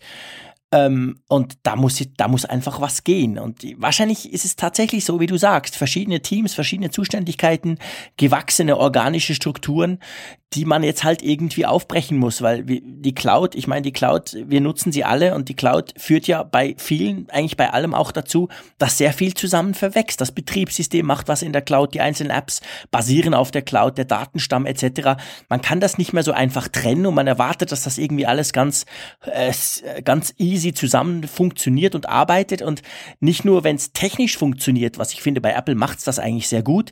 Es muss eben auch vom, vom Workflow, von der Benutzer Freundlichkeit, vom, vom, wie ich damit arbeite, muss es genauso easy funktionieren. Und da hat er schon noch zu tun. Und ich habe auch das Gefühl, dass er sich das bewusst ist und dass das nicht nur, also klar, bei Apple ist letztendlich alles PR. Wenn die zwei irgendwo auftreten, ist das ganz klar eine Message und das ist ganz klar auch, äh, die treten nicht irgendwo zufällig auf. Also, ähm, aber da gibt schon einiges zu tun und ich hoffe schon, dass wir bis im Sommer, wenn dann am Juni, im Juni wieder die WWDC, die große Entwicklerkonferenz ist, dass wir da vielleicht dann schon erste Resultate dieser, ich sag mal, verstärkten Anstrengungen sehen werden. Ich bin da eigentlich ganz guter Hoffnung, weil ich dabei auch so an das Beispiel denke mit der iCloud. Wo, wo kam die iCloud her? Mobile Me war eine Katastrophe. Ähm, das, das Thema wurde komplett neu aufgerollt bei Apple. Da kam dann letztendlich die iCloud äh, heraus. Und ich muss sagen, am Anfang gab es auch so ein paar Probleme, dass wenn ich zum Beispiel Notizen eingegeben habe, hat es irgendwie manchmal merkwürdig lange gedauert, bis sie dann auch auf den anderen Geräten aufgetaucht sind. Mittlerweile läuft das ja wirklich sauber und gut, ja, also zumindest bei mir. Und, äh, hervorragend, das funktioniert perfekt. Auch Fotos, also die, ja. die Synchronisation der Fotos. Ich bin super Fan der Fotos-App eigentlich. Also klar, du hast gesagt, einige Features fehlen, aber ich finde schon nur genau diese Funktion, dass es einfach perfekt in die Cloud pustet. Ist egal, ob ich mein iPad Pro nehme, mein Mac Mac, mein, mein, mein MacBook, es ist völlig wurscht. Das Zeug ist einfach da. Das ist in einem, in einem, ist synchron unter sich. Das ist sehr, sehr praktisch, ja. Also ich finde auch iCloud, muss ich wirklich sagen, ähm, aus meiner Warte und aus deiner Warte funktioniert perfekt, kann man eigentlich sagen. Ja, und das ist, glaube ich, so die Leitlinie, die die Apple dann sich nehmen ja. muss. Also dieses ja. It Just Works, was ja auch äh, Steve Jobs damals geprägt hat, genauso, dass eben auch die die ja das Design der Funktion folgen muss und nicht umgekehrt. Das ich glaube, man beherzigt das. Du hast ja auch ein schönes Beispiel geliefert, jetzt zum Beispiel, dass man bei der Fotos-App eben schon nachjustiert hat. Ich glaube, an anderen Stellen wird man das auch noch machen in nächster Zeit. Das wird sicherlich ein großer Fokus sein, weil eben Software, glaube ich, auch der entscheidende Faktor ist, um sich auch von den Mitbewerbern zu unterscheiden. Gerade bei den mobilen Geräten ist es ja immer schwieriger, jetzt so ein Hardware-Feature zu haben, wo ich jetzt sage, oh, das ist jetzt, das bringt mich voran, das hebt Definitiv. sich ab, sondern es, es, ist das Gesamtspiel. Ich, und da, ja. da hat Apple immer schon den Vorteil äh, gehabt, dass sie halt letztendlich das Ganze homogen homogen gestalten können, dadurch, dass, dass sie Hard- und Software selber herstellen und jetzt nicht irgendwie wie, wie bei Android dann andere die Geräte bauen lassen. Und ich glaube, sie können diesen Vorteil noch viel mehr ausspielen. Das ist so. Und sie müssen ihn auch ausspielen, weil letztendlich die anderen holen auch da auf. Ich meine, Google hat inzwischen auch ein, ein Level erreicht, gerade was die Dienste und das Zusammengehen der Dienste erreicht. Der ist, der ist absolut ebenbürtig wie Apple. Also die Google Fotos App zum Beispiel ist eine der genialsten Erfindungen von Google, weil ich dort unglaublich gut suchen kann. Ich kann irgendwas eingeben. Ich habe letztens mal Tiger eingegeben, weil ich wusste, hey, wir waren doch mal im Zoo, aber ich weiß nicht mehr, wie lange das schon her war. Da macht's zack, 2013, da sehe ich alle Fotos von diesem Tiger. Ich sehe dann auch noch ein Foto von 2014 bisschen von meinem kleinen Buben, der in einem Tigerkostüm ist, aber es passt ja auch. Also die anderen schlafen nicht und ich denke, Apple hat den Vorteil nach wie vor, dass System und Hardware perfekt zusammen funktionieren. Aber die Systeme, die Dienste rumherum, die müssen das genauso gut tun und da müssen sie am Ball bleiben. Aber ich habe, wie du, ich habe da gar keine Angst. Das schaffen die schon. Und ich denke, ähm, das kriegen die hin. Was sie im Moment nicht so gut hinkriegen, sind so, beziehungsweise so ein paar Fehler, die, die wirklich, also ganz ehrlich gesagt, Malte, der 1970er Bug, erklär den mal und ich sag dir danach, was ich das Gefühl hatte, als ich das das erste Mal gelesen habe. ja, man muss dabei schmunzeln, wenn man ihn hört. Es geht darum, dass wenn man in seinem iPhone als Datum den 1.1.1970 einstellt, wohlgemerkt, man muss ja erstmal abstellen, dass es sich automatisch einstellt. Kein, kaum ein Mensch stellt ja sein iPhone selber ein.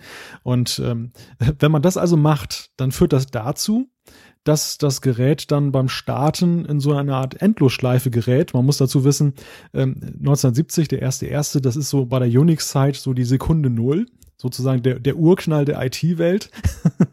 genau, sehr schön gesagt. Und äh, ja, deshalb dreht sich dann alles so im Kreis und das führt halt dazu, dass die Geräte unbrauchbar sind. Es gibt momentan noch kein Update, es soll aber demnächst eins geben und äh, da so relativ viele Spaßvögel das dann gleich mal nachgemacht äh, haben, hat Apple auch relativ viel zu tun damit, dann eben die Geräte komplett auszutauschen. Aber Jean-Claude, sag mal, was dachtest du denn, als du das gehört hast?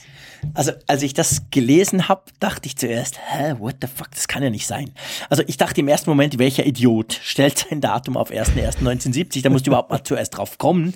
Wobei du hast schon recht, es ist natürlich kein willkürliches Datum, es ist tatsächlich die Stunde Null. Alle, alle Computer eigentlich rechnen die Zeit dadurch aus, dass sie seit 1.1.1970 hochzählen. Also der, der, der, der heutige Tag, wir nehmen das Ganze am 17. Februar 2016 irgendwie um 20, 22 Uhr am Abend und diese Zeit ist eigentlich nichts anderes als die Aufeinanderreihung von Sekunden seit 1.1.1970. Ich bin froh, muss ich das nicht rechnen, aber mein PC, mein Mac, der kann das ganz klasse. Also das Datum, klar, das kommt nicht von irgendwo und trotzdem dachte ich, hä, was soll denn das? Aber man hat dann inzwischen auf YouTube schon viele Videos sehen können. Es ist tatsächlich so, das iPhone bootet nicht mehr hoch. Also das Ding bleibt in einer Endlosschleife stecken. Das, das rödelt einfach vor sich hin mit dem Apple-Logo und damit hat sich's. Äh, die einzige Lösung ist, du bringst den Apple Store, da wird's dir dann ausgetauscht, oder du machst das Gerät auf und klemmst den Akku ab, was ich definitiv niemandem empfehlen würde. Das soll offensichtlich auch nützen. Aber ja, es ist natürlich eine dumme Sache, weil wenn das ein Spaßvogel, also wenn du einen Freund hast, der ist vielleicht nachher nicht mehr dein Freund, der das bei dir zu Hause einstellt oder schlimmer noch, und das denke ich, wird jetzt wahrscheinlich auch passiert sein, dass halt Leute irgendwo in den Apple Store gehen und denken, ha, jetzt stelle ich das mal um und dann sind diese iPhones halt quasi cracked oder bricked. Ähm, das ist eine, eine blöde Sache und Apple hat ja versprochen, dass sie das beheben werden. Ich denke, da werden wir in den nächsten Tagen mit einem Software-Update rechnen können.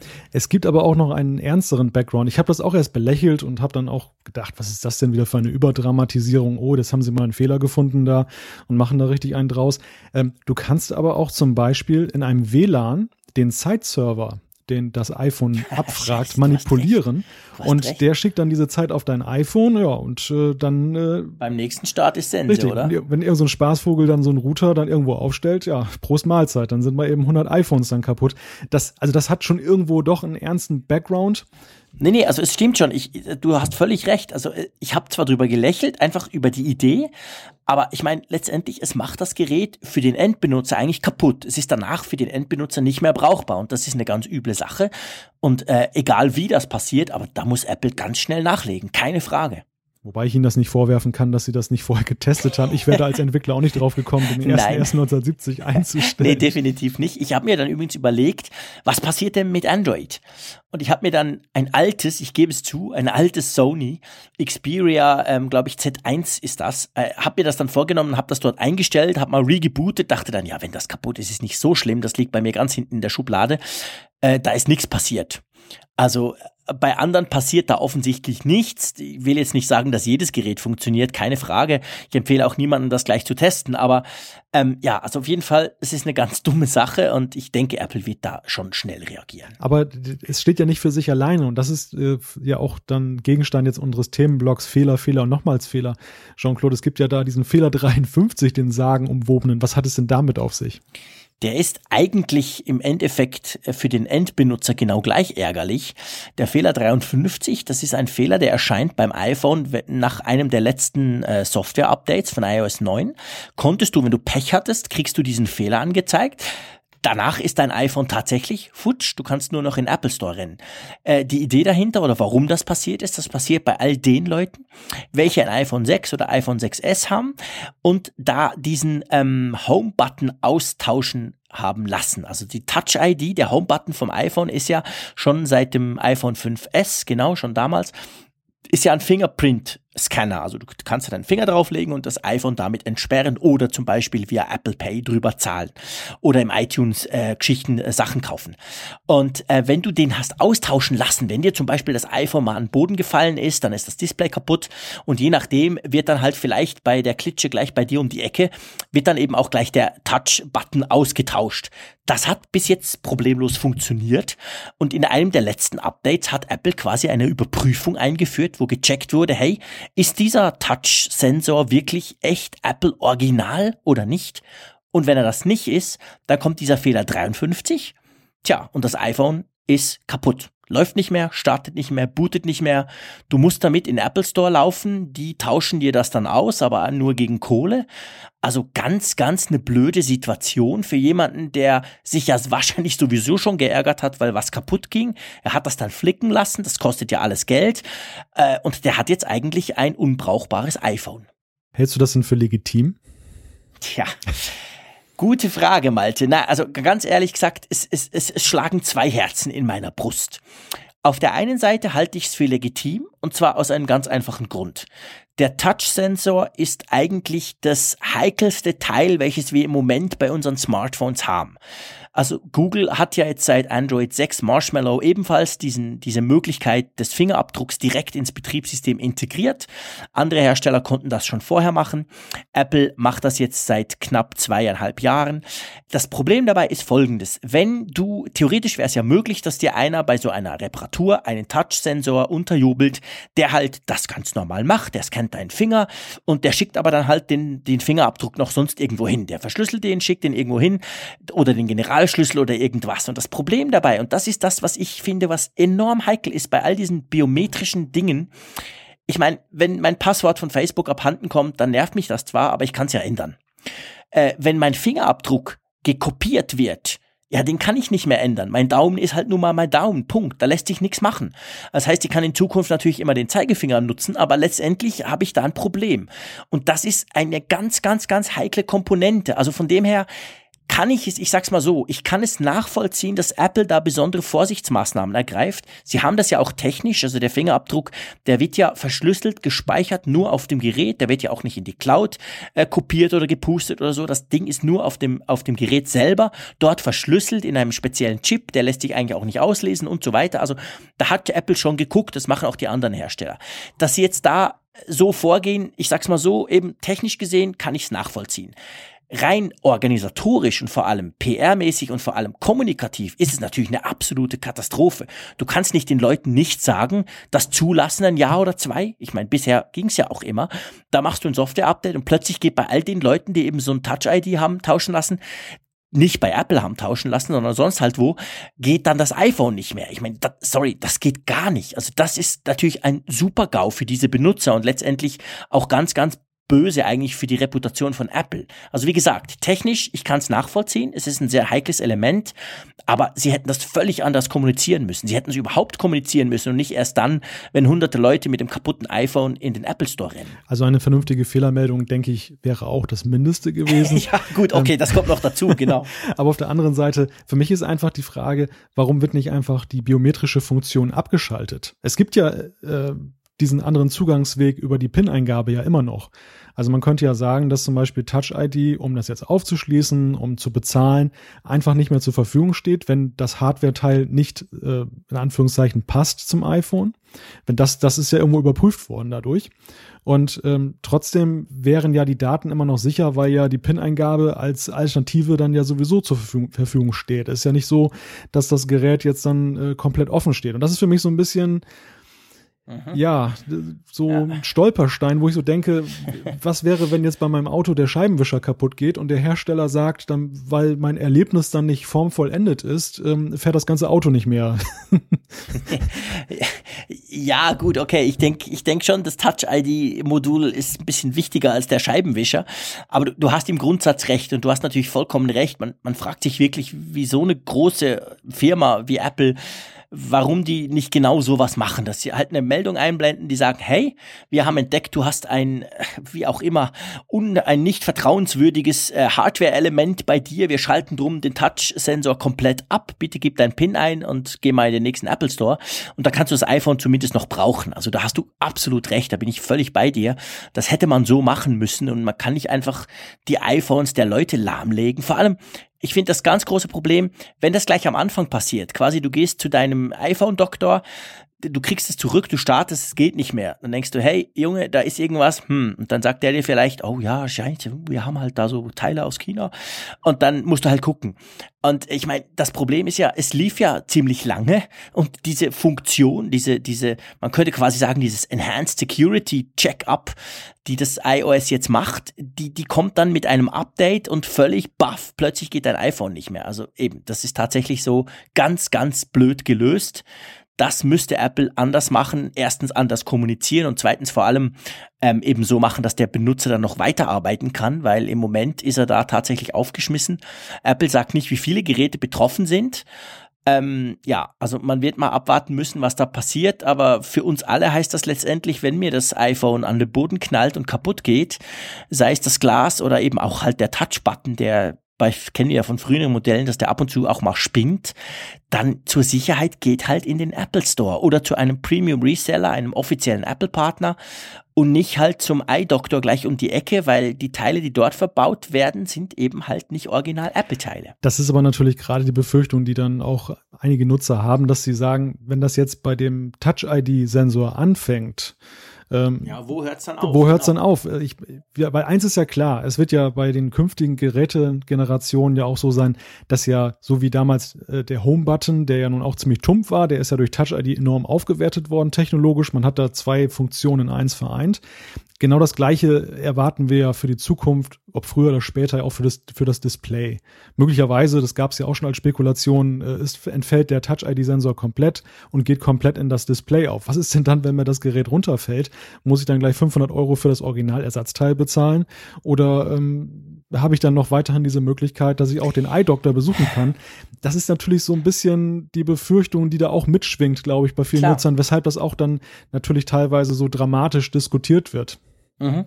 Äh, ja, da, ich gebe dir recht, wobei ich muss auch da sagen, also wenn das Display in der nächsten Generation oder vielleicht in der übernächsten bei iPhone 8 oder 9 tatsächlich als, als vollumfängliche Scanner-App, ich kann meinen Finger irgendwie draufdrücken und dann funktioniert das, dann, dann muss ich auch da sagen, hey, dann will ich nicht, dass der Eye-Doctor mein Display flickt, weil der kriegt halt die Teile, die sind halt vom Lastwagen gefallen, der kriegt die von irgendwo. Ähm, also das ist halt wirklich Security. Da bin ich persönlich sehr heikel, muss ich ganz ehrlich gesagt sagen. Aber du hast natürlich recht. Es nervt auch total, wenn ich dann nicht mehr halt zu dem gehen kann, der das erstens gleich in zwei Stunden macht. Zweitens kostet er wahrscheinlich maximal ein Drittel. Äh, ja, also dumme Sache, ich gebe das zu. Also in Bezug auf Security möchte ich wirklich nur Originalteile haben und bin da sehr fast ein bisschen paranoid. Andererseits mag ich auch nicht allzu viel Geld ausgeben. Man ärgert sich ja schon genug, wenn das Ding runterfällt. Also schwierige Entscheidung, aber so ein bisschen kann ich Apple da verstehen. Mhm. Naja, äh, mal schauen, wie sich's entwickelt auf jeden Fall. Und du hast schon recht. Also im Moment ist es nur in Anführungszeichen dieser, dieser, dieser Home-Button. Wo es hinführt, das wissen wir noch nicht. Das werden wir mal, werden wir sehen. Ähm, aktuell hat Apple tatsächlich, wenn wir beim Thema Fehler sind, noch zwei Rückrufe am Laufen. Das eine ist USB-C-Kabel fürs MacBook die können irgendwie fehlerhaft sein, gell? Richtig. Ähm, und das andere sind die Steckernetzteile und das ist noch viel weitreichender. Da geht es um einen riesigen Zeitraum. Und zwar diese kleinen weißen Teile, die man halt so auf das Netzteil draufsteckt, damit es dann für das jeweilige Land passt. Ähm, da hat man eine riesige Rückrufaktion. Das betrifft, glaube ich, alle iOS-Geräte und, und, und ähm, Ja, seit 2003. Das betrifft zum Teil sogar noch, ähm, sogar noch iPods, die man damals kaufen konnte damit. Und die hatten alle diesen, die haben alle diesen kleinen Stecker, den man ja eben austauschen kann gegen einen der entsprechende, des entsprechenden Landes quasi. Und der, der, dieser zweipolige EU-Asien-Stecker, den auch wir in der Schweiz haben für diesen Fall, der hat den Fehler, dass er abbrechen kann, und zwar in der Steckdose. Das ist zwar nur 14 Mal passiert, das ist, glaube ich, auch niemandem etwas passiert, aber das ist natürlich enorm gefährlich, wenn du das quasi rausziehst und die Stecker bleiben dann drin. Wenn du das nicht merkst und dummerweise dann noch rankommst, dann, dann kriegst du einen ziemlichen elektrischen Schlag. Also Grund genug für Apple, da einen Rückruf zu machen. Wie kriege ich denn meinen neuen Stecker? Es gibt da eine extra Website bei Apple. Dort kann ich dann äh, meine ähm, Geräteseriennummer eintragen und ja, dann bekomme ich das Ersatzteil zugeschickt und gleichzeitig kann ich die Versandtasche dann benutzen, um dann halt den Altstecker dann einzuschicken. Ich habe das dann bei einem ähm, Stecker mal testweise gemacht. Das funktioniert ganz wunderbar. Der Haken ist natürlich für einige Nutzer, dass ich dann die Seriennummer zur Hand haben muss, beziehungsweise ich muss die Stecker dann noch dann zuordnen können, ähm, wo ich die denn überhaupt her habe. Und manchmal existieren die entsprechenden Geräte auch gar nicht mehr, weil ich, was weiß ich, mein iPad weiterverkauft habe, habe den Stecker aber noch im Einsatz. Ähm, Gibt zum Glück noch eine viel einfachere Variante. Ich habe das auch getestet. Ich habe einen eingeschickt von meinem MacBook, ähm, habe dann tadellos nach zwei Tagen einen neuen bekommen, eben mit diesem besagten Kuvert, um den wieder reinzustecken und wieder zurückzuschicken.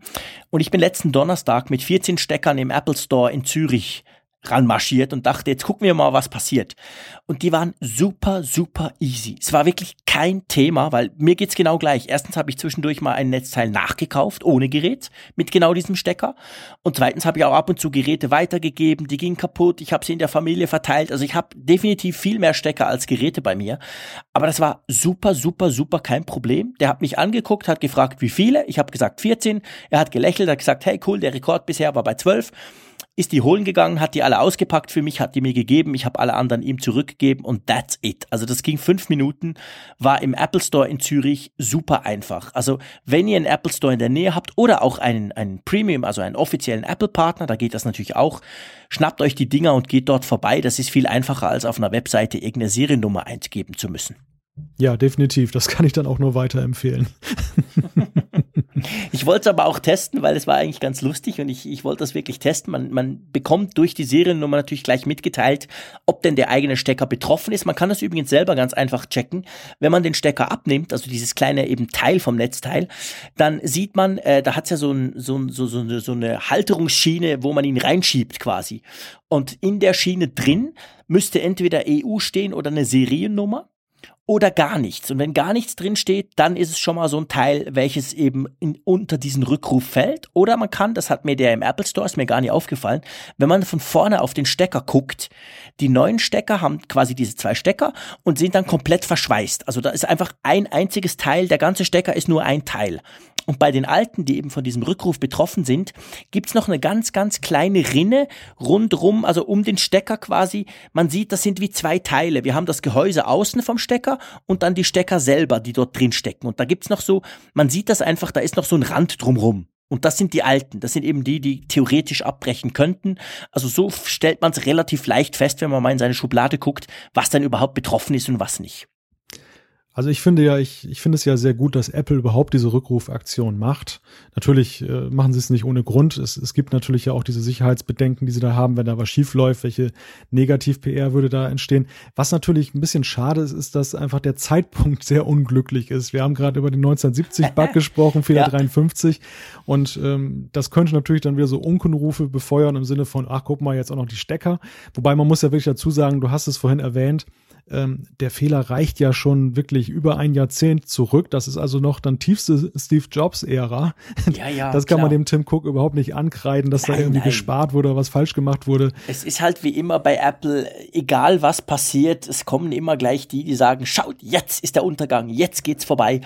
Und äh, ist völlig wurscht, was passiert. Ich meine, es gibt auch die, die sagen, wow, cool, guckt euch das mal an, die machen einen Rückruf. Alle anderen machen einfach keinen Rückruf und haben vielleicht die gleichen Probleme. Will ich ja niemandem unterstellen. Es betrifft ich glaube, Millionen, zig Millionen dieser Stecker. Stellt euch mal vor, wie viele das sein müssen, weil es schon so ein langer Zeitraum ist. Also das ist schon auch mit Kosten für Apple verbunden, aber sie machen es halt und äh, ich würde das jetzt definitiv nicht als Zeichen oder als böses Omen, dass bei Apple irgendwas schief läuft. Ich denke, das sind für sich betrachtet sind das ähm, quasi Ereignisse, die eigentlich nichts miteinander zu tun haben, aber du hast recht, der Zeitpunkt ist dumm. Wir haben gerade einige Fehler, die da im Moment aufpoppen, aber naja, mal schauen. Ich meine, letztendlich finde ich immer wichtig, wie reagiert ein Unternehmen, wenn eben so ein Fehler passiert. Das ist eigentlich fast wichtiger, als dass der Fehler passiert, weil wenn du da gut und kulant und auf eine gute Art reagierst, wie zum Beispiel bei diesen Steckern, dann hat der Benutzer eigentlich ein positives Gefühl. Und wenn du da eben was falsch machst, wenn du da mauerst, wenn du da so tust, wie wenn nichts wäre, dann kann sich das Ganze schnell zu einem Shitstorm oder eben zu einer ganz, ganz bösen Negativwelle entwickeln. Ich denke auch. Also das ist wirklich ein Zeichen, dass sie äh, sich ihrer Verantwortung da bewusst sind. Und ähm, so wie ich das erlebt habe, so wie du das ja erlebt hast, ähm, ist es ja auch wirklich dann ganz einfach und ohne große Hürden für den Nutzer dann zu erledigen, besonders wenn man einen Apple Store in der Nähe hat. Und ähm, ja, denk, denke mal, das kann man dann gut machen. Ja, genau. Ja, du, Apple und VR-Brille, das müssen wir noch machen. Nicht, dass wir es schon zum zweiten Mal vergessen. VR, Virtual Reality, ist ja ein Riesenthema im Moment. Alle, fast alle Hersteller haben da irgendwas im Petto. Wir erinnern uns Oculus Rift, das ist die Brille, die man an einen Gamer-PC dran stöpselt, um sich da so eine virtuelle Realität anzeigen lassen zu können. Samsung hat mit der Gear VR ein relativ günstiges Teil, wo du einfach ein Smartphone, das entsprechende von Samsung reinsteckst und dann hast du ein ähnliches Erlebnis. Und bei Apple weiß man inzwischen, inzwischen, dass der Tim Cook das eigentlich auch ganz cool findet, gell? Ja, es soll ja dann äh, angeblich da eine Abteilung in Anführungszeichen geben, ein Team, was sich dann um dieses Thema kümmert. Und äh, es wird natürlich dann munter gerätselt, äh, was es denn damit auf sich hat, also wo diese VR-Brille zum Einsatz kommt, in welchem Zusammenhang, Jean-Claude, hast du da schon genaueres gehört?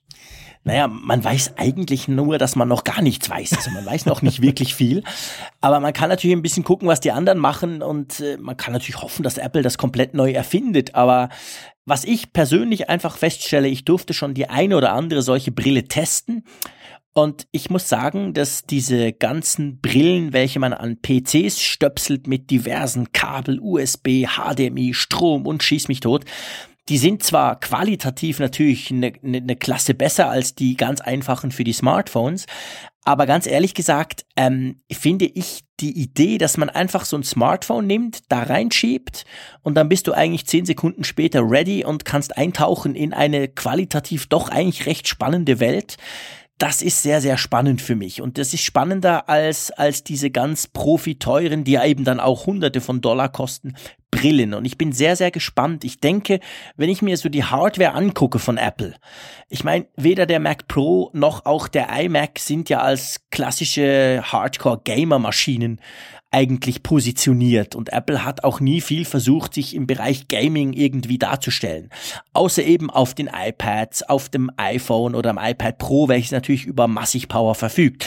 Ich könnte mir sehr gut vorstellen, dass Apple sowas in dem Bereich macht, dass sie wirklich zusammen mit dem Smartphone, vielleicht sogar mit dem iPad, who knows, äh, irgendwas machen, weil man darf nicht vergessen, das Problem ist schon, VR, also Virtual Reality in jeglicher Form mit so einer Brille, das braucht unglaublich viel Power. Also da brauchst du auf PC-Seite wirklich einen ganz, ganz potenten Rechner.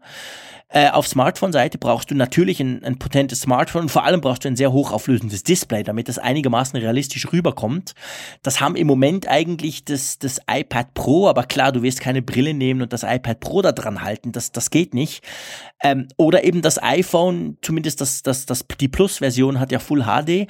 Das kleine iPhone würde gar nicht reichen von der Auflösung her, das würde schlicht keinen Sinn machen. Aber wir wissen ja nicht, was die neuen iPhones in Sachen Display machen werden. Also ich habe, aber das ist wirklich mein Bauchgefühl, das Gefühl, dass sie vielleicht in diese Richtung gehen. Ich kann mir eigentlich nicht vorstellen, dass sie etwas machen, welches man an den Mac stöpseln muss. Das, passt irgendwie, finde ich nicht. Da ist auch die Hardware von Apple, die momentane Hardware zumindest, nicht für ausgelegt. Oder wie siehst du das? Also ich habe kürzlich das Gerücht gehört, dass es vielleicht auch was mit, den, mit dem geplanten sagenumwobenen Auto zu tun haben könnte. Und gar nicht mal jetzt dahingehend, dass man eine VR-Brille aufhat im Auto, das wäre sicherlich nicht so zweckmäßig. Scheiße, das will ich nicht. Aber dahingehend, dass es gar nicht so um VR geht, sondern um diese Augmented Reality, also diese erweiterte Realität, dass ich dann in der Windschutzscheibe dann eingeblendet eingeblendet da alle möglichen Sachen habe. Und das würde, da würde natürlich irgendwo ein Schuh draus werden, jetzt so aus der Sicht, äh, wie kann auch so ein Auto gestaltet werden, dass es sich wirklich abhebt von dem, was am Markt erhältlich ist. Und vielleicht ist da ja sogar was dran. Also äh, gerade bei Gerüchten ist es ja manchmal so, je geheimnisvoller sie sind, desto abwegiger kann es ja auch manchmal sein. Und Absolut. Ähm, also ich persönlich würde mir das enorm wünschen. Nicht unbedingt nur das Auto, aber ich finde Augmented Reality eigentlich viel, viel spannender als Virtual Reality. Klar, die Gamer, die wollen unbedingt Virtual Reality, dass sie wirklich so ganz, ganz eintauchen können. Ich bin nicht der Gamer, aber mir fällt einfach auf, wenn man zum Beispiel diese Microsoft-Brille anschaut, welche man, welche eben Augmented Reality macht. Das heißt, ich sitze zum Beispiel in meinem Zimmer, gucke, ich sehe mein Zimmer durch die Brille, aber dann kommt halt noch irgendein Dino auf mich zu, den ich dann bekämpfen muss zum Beispiel. Das finde ich super, super spannend. Nicht nur fürs Gaming natürlich, sondern das kann man sich für ganz viele Varianten vorstellen. Google Glass war ja so ein bisschen so eine Art Vorläufer in dem Bereich. Da konnte man ja auch sich diese Brille aufsetzen. Du bist durch die Straßen gelatscht und hattest quasi vor dir die Google Google Maps Anzeige, die dir genau gesagt hat, wo du hin musst. Also das finde ich ein super, super spannendes Thema, welches mich persönlich mehr interessiert als Virtual Reality. Da würde ich natürlich hoffen, dass Apple in dem Bereich was macht könnte gut sein. Also wir, wir müssen abwarten, man weiß eigentlich noch gar nichts. Auch die üblichen Gerüchte, Küchen sind da noch so gar nicht am Köcheln, gell? es würde ja auch Sinn machen ähm, im Sinne von der Kontinuität bei Apple. Wir haben ja zum Beispiel jetzt, weil du die Apps, äh, die Maps angesprochen hast, ähm, wir haben das auf dem iPhone die Möglichkeit, dass du das als Navigationssystem benutzen kannst. Mit der Apple Watch hat man das schon dahingehend erweitert, dass äh, wenn ich so durch die Stadt gehe, dann klopft es mal dezent auf mein Handgelenk und dann genau, weiß die Richtung. Genau. Da wäre es ja nur konsequent, dass ich dann irgendwo in mein Auto einsteige und dann ja, genau. das so weiter denke. Gerade weil du auch eben gesagt hast, Apple ist nicht die Gaming Company. Das ist, das sehe ich genau so und sie würden sich da, glaube ich, untreu werden, wenn sie jetzt diesen Weg beschreiten wollen. Das kann nicht gut gehen. Aber das andere, das wirkt für mich plausibel. Das wirkt für mich für eine Weiterentwicklung, die man eben auch gut so, ja, vermitteln kann dann. Und Vermittlung ist ja auch mal sehr wichtig bei Apple. Ja, sehe ich genau gleich. Also ich erhoffe mir, und das würde irgendwie tatsächlich total zum Konzept oder zur Idee von Apple, wie sie an solche Sachen rangehen. Sie sind ja bei fast allem nie die Ersten, aber wenn sie kommen, machen sie es meistens sehr gut und oft auch auf eine erfrischend andere Art als die anderen. Also lassen wir uns da mal überraschen, was da kommt. Wir zwei, wir werden auf jeden Fall am Thema dranbleiben. Wobei du damit auch sehr schön unseren Podcast beschrieben hast. Wir waren auch vielleicht nicht die Ersten, die über Apple sprechen. sehr schön, genau. Wir sind definitiv nicht die Ersten, die über Apple sprechen. Aber wir hoffen es auf eine unterhaltsame und trotzdem eben nicht labernde Art. Wir wollen auch nicht zu lang werden. Wir wollen das kurz und knackig halten. Wir werden immer kritisch bleiben, ohne uns die Begeisterung nehmen zu lassen. Ich glaube, genau das ist der Apfelfunk und ich denke, das ist auch perfekt, um unter die Folge zwei einen Schlusspunkt zu setzen, oder Malte? So ist es. Und äh, wie immer sind wir auch äh, dankbar für Feedback. Das kann man uns über unsere Facebook-Seite geben, bei Twitter, wo wir auch unterwegs sind und natürlich auf unserer Website. Ähm, ja, Jean-Claude. Ich freue mich schon auf die nächste Ausgabe in zwei Wochen. Es hat wieder erneut sehr viel Spaß gemacht. Es waren eine, waren sehr schöne Themen und ich bin mal gespannt, was die nächsten zwei Wochen in Sachen Apple so bringen geht mir ganz genau gleich. Es macht riesig Spaß mit dir, Malte. Es macht total Spaß, wenn man weiß, es hören auch noch ein paar Leute zu. Dann, sobald wir das online schalten, ich bin total motiviert für die nächste Folge. Wir werden die Augen offen halten. Ich persönlich gehe zuerst mal nach Barcelona, schaue mir einen Haufen Smartphones an. Apple ist dort nicht vorhanden, aber Apple ist trotzdem immer ein Thema dort. Wir werden schauen, was es bringt. Und ich denke, beim nächsten Mal, in zwei Wochen, sind wir dem ominösen 15. März schon viel näher. Das heißt, wir werden wahrscheinlich noch mehr wissen, was denn Apple wirklich an diesem Event Event ähm, vorstellt. Das so als kleiner Teaser, da werden wir sicher drüber reden. Und in dem Sinne wünsche ich euch einen schönen Tag, einen schönen Abend, wann auch immer ihr den Apfelfunk hört. Empfehlt uns weiter, liked uns, schreibt vielleicht eine Bewertung oder lasst uns wissen, wie ihr das findet. Wir haben Freude, hört ihr uns zu und wir haben Freude, dass wir das machen dürfen. Tschüss. Auch von mir herzlichen Dank und bis zum nächsten Mal. Tschüss.